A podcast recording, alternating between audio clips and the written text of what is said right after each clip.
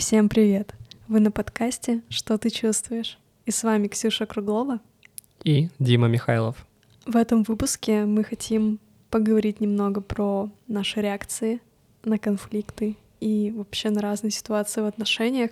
Мы уже касались этой темы, но сегодня я хочу побольше поспрашивать у Димы про то, как он раньше реагировал и что меняется сейчас — мне просто очень интересно обсудить с ним эту тему, и поэтому мы решили выбрать эту тему для следующего выпуска. Спасибо, что слушаете наш подкаст. Ставьте нам лайки, звездочки, оставляйте отзывы на тех платформах, на которых вы слушаете нас. Нам очень приятно получать ваши отзывы.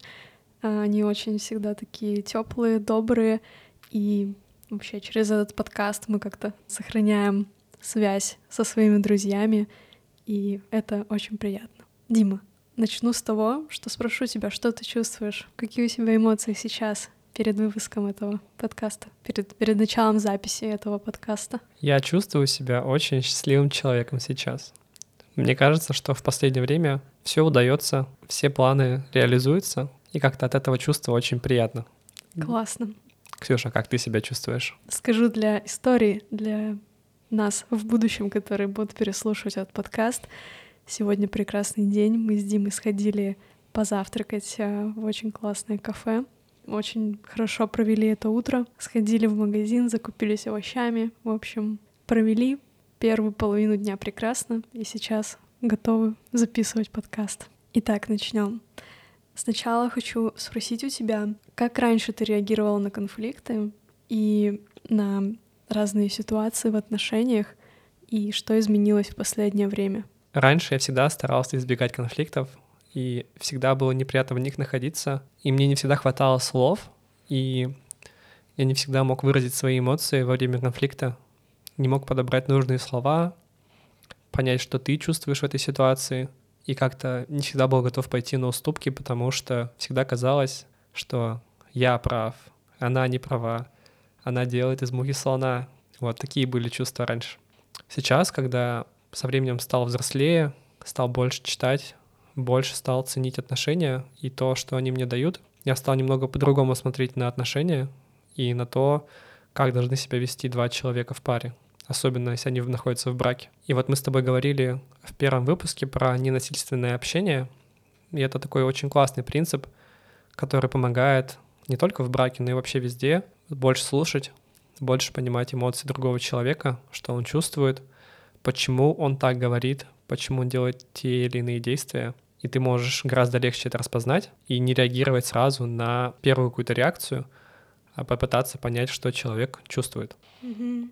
И когда я это осознал, я стал по-другому смотреть на, на окружающий мир, на наши отношения. Сейчас, если я чувствую, что назревает какой-то конфликт, я стараюсь его не провоцировать и начинаю относиться более внимательно к тому, что я сам делаю, что я говорю, и начинаю проявлять больше любви, чтобы снизить градус потенциального конфликта. Угу. Да, это очень интересно. Я хотела тебя побольше поспрашивать про вот эту реакцию как стена на конфликт и угу. про такое закрытие в себе, закрытие своих эмоций и последнее время, когда вот мы с тобой общаемся и когда возникают какие-то конфликты, ты стал более открытым, и мы с тобой сегодня утром это как раз обсуждали, и про книги, которые ты читаешь. Вот хочу побольше послушать тебя про это и побольше с тобой это обсудить. Что изменилось здесь? Почему раньше ты больше закрывался и больше реагировал, да, как стена, как-то больше был в себе, а сейчас больше развернулся ко мне в конфликтных ситуациях? Да, раньше мне кажется, что мне просто не хватало эмоционального интеллекта, понимания своих потребностей, и я не мог выразить свои чувства, потому что не знал, как их выражать. Но я вообще не знал, как, какие эмоции я испытываю в момент стресса или конфликта. Когда, допустим, происходит конфликт, ты испытываешь давление, и мне не всегда хватало сил внутренних, чтобы что-то сказать в ответ. Ты начинаешь копаться в себе, в тебе просыпается чувство вины, и ты начинаешь закапываться в себе, и не можешь вот рационально подобрать нужное слово и вывести ситуацию из конфликта. А сейчас, когда я работаю с психотерапевтом, читаю побольше книжки про эмоции, про психологию, Я больше понимаю, с чем это связано, откуда берется вот такая реакция, когда молодой человек как стена, либо включает защитную реакцию. Да, вот мне интересно, откуда она берется. Ну, из того, что я сейчас прочитал, я читаю книгу Джона Готмана, она называется «Семь принципов счастливого брака», и он там по-научному рассказывает о том, как строятся отношения мужчины и женщины. Он провел исследование 700 пар на протяжении 20 лет, и он на базе вот этих исследований сделал научные выводы о том, как сохраняются отношения и как должны себя вести люди в браке, чтобы, их, чтобы его сохранить. Мне кажется, книга очень интересная, и мы обязательно ее в следующих выпусках обсудим подробно. Мне кажется, можно уделить прям время этой книги. Угу. Да, тут больше скажу, что он пишет, что 85% всех реакций стена, то есть когда человек закрывается, проявляются представителями мужского пола.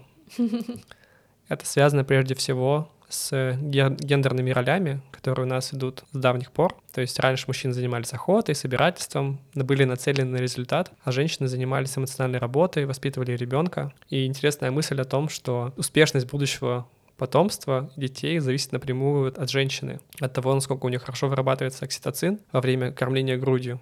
И вот такие вещи, они биологически очень влияют на, на женщин, на то, как они воспринимают окружающий мир и как относятся к стрессовым ситуациям. Это такая интересная биологическая история. У мужчин такого нет. Мужчины, как правило, были нацелены на охоту, на результат, на соревнования. Сейчас эти все паттерны не нужны. Мы же в современном обществе, где женщины работают, мужчины работают. Мы боремся за равноправие полов. И вот эти паттерны надо менять. Еще интересная мысль про то, то есть человек возводит стену, когда не может эмоционально справиться с ситуацией. И вот он пишет про следующий этап, то есть после стены случается потоп. Это наплыв mm-hmm. колоссального количества негативных эмоций, с которыми человек не может справиться, и он всячески пытается от них убежать, закрыться. То есть раньше, когда мы с тобой конфликтовали, мы могли с тобой уйти в разные комнаты, думать о своих делах, залипать в социальные сети, думать всякие плохие вещи друг о друге, осуждать, не идти на примирение.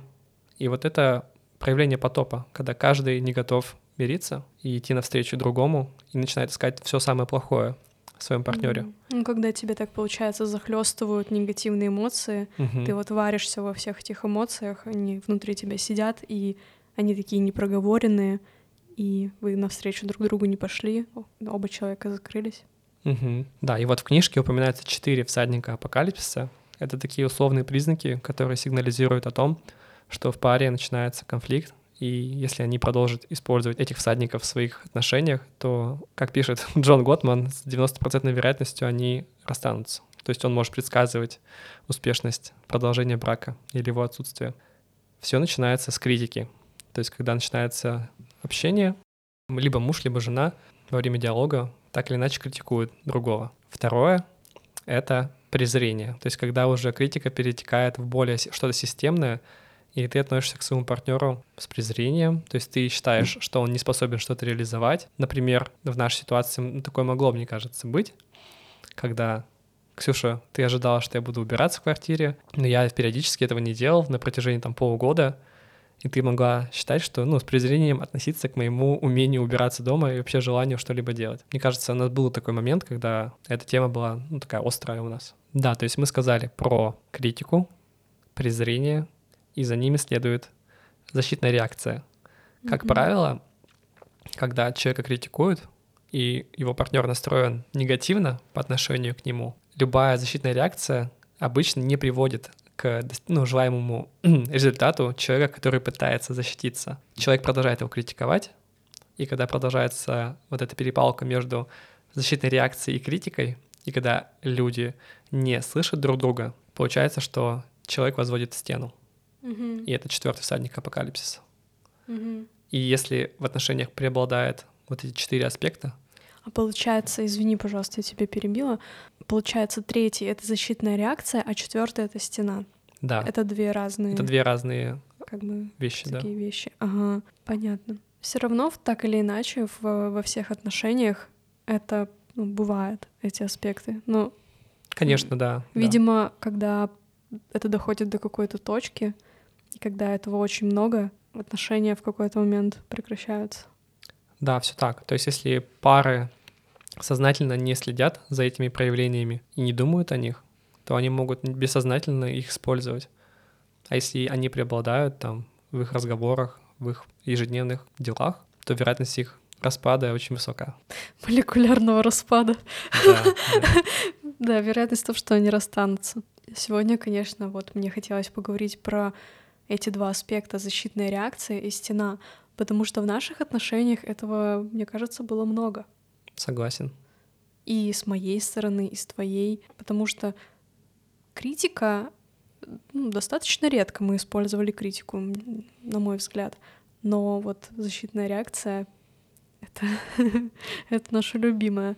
И последнее время этого действительно становится меньше и меньше. Да, и еще тут интересно добавить про разный уровень общения. То есть это сильно связано. Часто бывает, что ты говоришь на уровне эмоций, а я пытаюсь на уровне фактов защититься. Да, и мы с тобой тогда вообще сталкиваемся и никуда не можем дальше продвинуться. Мгм.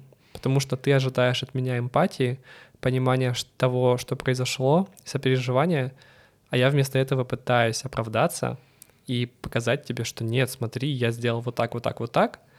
Почему ты вообще обижаешься? То, что ты обижаешься, ты там все надумала, это все не важно, но это пустяки. Мгм. И это вот часто, когда вот мужчины так делают, ну и когда я так делал, еще больше бесит а, и накаляет ситуацию. Да. Все равно это будет еще в наших отношениях такая защитная реакция. Я думаю, что мы еще с этим встретимся. Как мы с тобой будем из этих ситуаций выходить? Но вот в последние какие-то разы, когда эта защитная реакция случалась, было уже легче. Я уже начала понимать, когда я тебе говорю про свои чувства, а ты пытаешься сказать по фактам. Нет, я сделал не так, я сделал вот так, было вот это, вот это, вот это. И я тебе говорю, Дима, мне нужна эмпатия, а не обсуждение этих фактов. Да, это уже произошло, но давай обсудим, как мы чувствуем сейчас, что мы чувствуем. Я начинаю распознавать эти уровни общения, да, и когда мы с тобой выходим на один уровень, это очень помогает нам быстро решить конфликт. Что ты думаешь на этот счет? Как нам быть в этом? Мгм. Вот ты сейчас сказала про то, что ты можешь напрямую попросить меня перейти на уровень эмоций. И, допустим, когда случается конфликт, ты пытаешься оправдаться, и ты заранее знаешь мои паттерны поведения в таких ситуациях. Ты можешь меня попросить, там, Дима, давай, я понимаю, что ты хочешь, включаешь защитную реакцию, пытаешься оправдаться. Давай лучше поговорим про эмоции и про ощущения от этой ситуации. Я думаю, это очень хороший способ достичь понимания.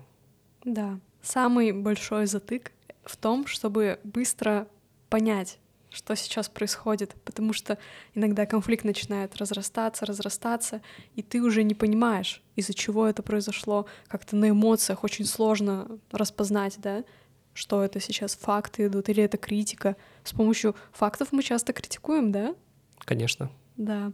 Поэтому это еще нам предстоит поработать над этим. Мгм. И часто бывает, что есть стресс какой-то накопленный. Может быть, это работа, просто плохое настроение, недосып. И мы часто транслируем вот этот стресс на партнера. Да, И- это правда. И партнер не всегда может понять, с чем связан стресс.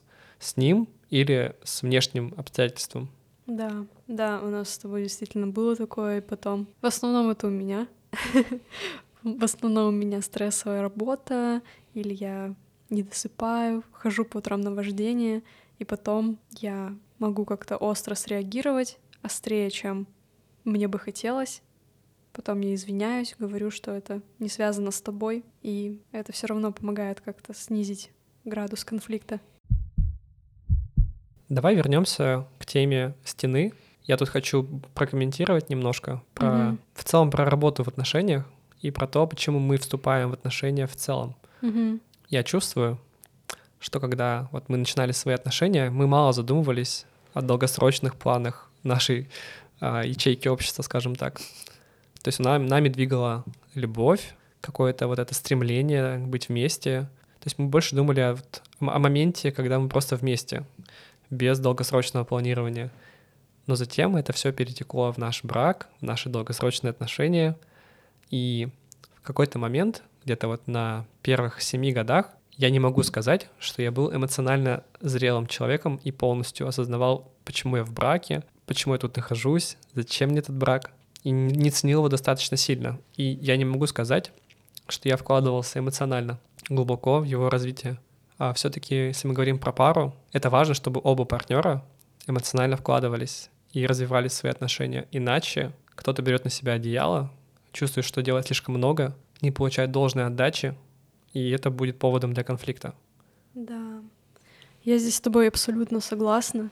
И в целом, да, женщине так свойственно больше брать на себя эмоциональные работы. Мужчины из-за своего какого-то воспитания, из-за взросления, да, как мальчик, там, не плачь, там, будь сильным, и все такое, им свойственно свои эмоции подавить, а не посмотреть на них, да, не вытащить их наружу. И это, конечно, для мужчины большой челлендж. Ты сейчас много работаешь над собой, и как мы с тобой обсуждали, да, вот общество меняется, и мы с тобой ну, более равноправная пара, мы с тобой делим примерно поровну наши там разные обязанности, мы с тобой ну, оба зарабатываем, оба работаем, и такой, такой формат, он все равно от мужчины требует, да, меняться, и в такой ситуации патриархальный мужчина, мне кажется, уже проигрывает, потому что сильные девушки, образованные, которые работают, они не хотят э, жить в неравноправных отношениях. Мне кажется, я много ну, читала про такие ситуации, когда девушка и работает, и убирает все дома, и в какой-то момент такие отношения перестают существовать. Поэтому я вообще очень сильно ценю, что ты работаешь над собой, и что у нас есть такой баланс. Мы как-то с тобой пытаемся на этой чаше весов э, все уравнять, и свой и эмоциональный вклад в нашу пару, в нашу семью, и по обязанностям по дому, и мы с тобой работаем и зарабатываем с тобой вместе, как-то вместе идем по этому пути. И вот такой баланс для меня ну, очень ценен, очень комфортен. Я очень рада, что мы идем вот так с тобой, и у нас нет перекосов. Да, тут полностью согласен. Но это действительно такой процесс. Мы с тобой постоянно притираемся друг к другу, мы постоянно меняемся. Ты там развиваешься, читаешь какие-то книги, меняешь свой взгляд. Я тоже меняю свой, свой взгляд на этот мир, и все равно нам нужно заново притираться друг к другу. Да, но я рад, что мы с тобой примерно читаем одно и то же, понимаем, через какие трансформации проходишь ты и я прохожу. Это сильно упрощает процесс от этого притирания. Я тут вспомнила как раз э, про нашу ситуацию, которая случилась неделю назад. Мы хотели с Димой записать этот следующий выпуск про распределение обязанностей. И начали обсуждать, кто что делает. Я начала э, рассказывать Диме, что он делает и что он не делает. И когда я говорила про то, что он не делает, ну и делает не до конца хорошо, например, то, что он не видит, что пыль собралась э, там вокруг его рабочего стола, что-то еще я сказала. Это Дима задела, но он мне ничего про это не сказал. Мы продолжили обсуждать, но потом мы начали готовить еду, и я попросила Диму э, там открыть упаковку с курицей, а потом что-то принести из ванны. И он начал идти с сырой курицей в ванну. Я ему говорю, Дима, оставь курицу, не неси в ванну. А он идет и несет в руках эту сырую курицу в ванну и вообще меня игнорирует. И вот такая пассивная агрессия случилась. Потом мы обсудили, что да, действительно, ты расстроился, когда я тебе говорила про пыль, там то, что ты не замечаешь пыль, ты это воспринял как критику, как угрозу, да, в свой адрес, uh-huh. но при этом промолчал и ничего не сказал мне. И, и сам даже не распознал до конца. Но потом, когда мы начали готовить, ты начал так э, немножко пассивно агрессировать. И вот эту ситуацию мы разобрали, и мне кажется, после того, как мы поняли, в чем причина, стало проще нам в этой ситуации быть. И я извинилась, что я там как-то сказала тебе про, про пыль и про какие-то вещи, ты тоже извинился, что ты пошел с сырой курицей в ванну, но это было смешно. Да, это правда. Я до сих пор испытываю колоссальные трудности с идентификацией особенно негативных эмоций. Вот, кстати, да, позитив как-то его легче почувствовать, угу. но вот эти грани негативных эмоций, когда ты испытываешь страх, а когда ты злишься, это вот для меня это сложно, потому что у меня тоже часто это все смешано, это, ох, еще над этим работать и работать, чтобы разделить, где чувство вины, где стыд, где страх, да, где злость, где агрессия. Особенно, когда ты часто подавляешь агрессию. Вот я часто подавляю, да, какую-то свою злость, угу. потом это в других местах вылазит. Да, то есть злость всегда где-то найдет вымещение. И да. чаще всего я читал, не помню где, это обычно семейный круг. Да. Ну, действительно, всегда проще свою какую-то накопившуюся агрессию сбросить на ближайшего человека. Ксюша, как ты сейчас работаешь с агрессией своей? Ну, на самом деле, вот я, да, тоже читала книжку про выгорание Эмили Нагоски, и вот этот накопившийся стресс и какая-то злость, нужно разбивать этот круг стрессовый, потанцевать, сходить на спорт, порисовать, в общем, через какие-то другие сублимирующие такие активности свои эмоции прожить. Очень помогают тоже сессии с психотерапевтом, ну, осознать эти эмоции, проговорить. Мне кажется, вот это основное. Спорт, конечно, очень помогает. Угу. И вот какие-то творческие активности помогают выразить эмоции, прожить. Согласен. У меня тоже это спорт, какие-то творческие активности, какой-нибудь пост написать в Инстаграм, или mm-hmm. подкаст записать, mm-hmm. или дневник записать. Все так очень помогает как-то. Вот энергию, то есть агрессия — это энергия. Mm-hmm. Ты можешь ее сублимировать и ее трансформировать в какую-то творческую энергию. Mm-hmm. Это как какая-то чакра, знаешь. Да, это правда, это правда. Задам тебе финальный вопрос. Почему для тебя это важно? Работать с агрессией, меняться, менять свой подход к своим чувствам. Куда тебя это ведет? Какие у тебя цели? Ксюша, это очень хороший вопрос. Я долго думал о нем тоже. Скажу так. С началом войны у меня произошел колоссальный пересмотр ценностей. Я не знаю, где буду жить в будущем, как будет складываться моя жизнь в целом. Но я знаю одно, что если я буду вкладываться в наши отношения, и тебе будет это интересно, то мы сможем пронести вот хотя бы наши чувства и вот это чувство опоры и поддержки, которое мы черпаем, ну или, по крайней мере, я черпаю в наших отношениях, для меня это такой бешеный ресурс, который я не знаю, как можно компенсировать в друг, другом месте.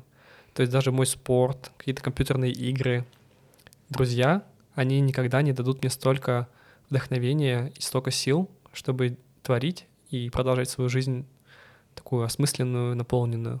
И вот я буквально на этой неделе со своим коучем рисовал колесо баланса, и на первом месте, первым пунктом мы выписали отношения, то есть мои с тобой. И ты там даешь оценку от 0 до 10 этому аспекту. И отношения сейчас для меня я оцениваю на 9 из 10. Это очень высоко в моей системе оценок. 9, потому что вот мы сейчас записываем подкаст и продолжаем исследовать наши чувства. Да, еще есть куда идти. Конечно, и вот даже, может быть, там 8-9, где-то в этом диапазоне. Mm-hmm. Я точно не, не знаю тебя до конца. Мне интересно продолжать это исследование. И интересно тебе тоже рассказывать про себя. И вот через это постоянное изучение, искренний интерес мы сможем, я надеюсь, продержать наш брак как можно более живым, интересным и счастливым. Очень круто. Спасибо, Дима. Да, получается, в отношениях и в их улучшении ты сам черпаешь вот эту мотивацию двигаться дальше, исследовать себя глубже. Да, и это прежде всего идет от этого чувства энергии. То есть я напрямую осознаю, насколько это сильно важно для меня. Я это фиксирую и в дневниках, и на сеансах с коучем, с терапевтом. И я понимаю, как сильно это влияет на мою жизнь. И что чем больше я вкладываюсь в свои отношения, да, такая форма инвестиций тем больше я получаю взамен любви, поддержки, заботы. И когда ты счастлива, ты гораздо больше делаешь для меня каких-то очень приятных вещей. И это очень такой взаимный процесс. Это правда. Мне очень интересно было с тобой обсудить вот этот процесс, в котором ты сейчас находишься, обсудить вот эти реакции стены, и когда да, ты чувствуешь угрозу и закрываешься, мне кажется, это свойственно да, очень многим людям. И это один из таких аспектов, которые очень сильно влияют на отношения. Именно не какая-то открытая критика, агрессия или еще что-то. Вот когда ты закрываешься, это такой дисконнект в отношениях, когда что-то нарушается, пропадает какое-то тепло, пропадает связь между партнерами, и это действительно такой пункт, за которым лучше последить, если ты хочешь сохранить свои отношения. Да, тут все идет от стремления двух людей быть вместе и их искреннего желания поддерживать и улучшать отношения. Да, я согласна. Дима, спасибо большое, что поделился своими идеями, своими чувствами, эмоциями. Мне очень приятно было тебя послушать. И финально спрошу тебя, что ты чувствуешь после записи этого подкаста? Я чувствую какую-то наполненность от того, что мы стали еще ближе. Ты еще лучше понимаешь меня, меня в прошлом, меня настоящего, и что примерно ждать от меня в будущем. Это очень приятное чувство, что мы с тобой откровенно знаем слабые стороны друг друга, какими паттернами мы чаще всего пользуемся в конфликте, и можем их от большой любви предостеречь друг друга, помочь и быть рядом, и не осуждать, не критиковать, а понимать, что все совершают ошибки, и если мы ценим наши отношения, мы попробуем их обсудить спокойно. Да. С вами были Ксюша Круглова и Дима Михайлов на подкасте «Что ты чувствуешь?». Нам очень приятно, что вы дослушали этот выпуск до конца. Если вам есть что сказать, вы всегда можете нам оставить э, аудиосообщение в нашем боте или написать на почту. Оставляйте ваши отзывы на платформе, на которой вы слушаете подкаст, ставьте оценки. Нам это очень приятно. Ставьте 5 звезд в Apple подкастах. А одну звезду не ставьте. И пишите нам комментарии. Мы, мы все читаем, и ваши отзывы согревают наши сердца в самые плохие времена. Да, мы все читаем. Спасибо большое. И пока. Пока-пока.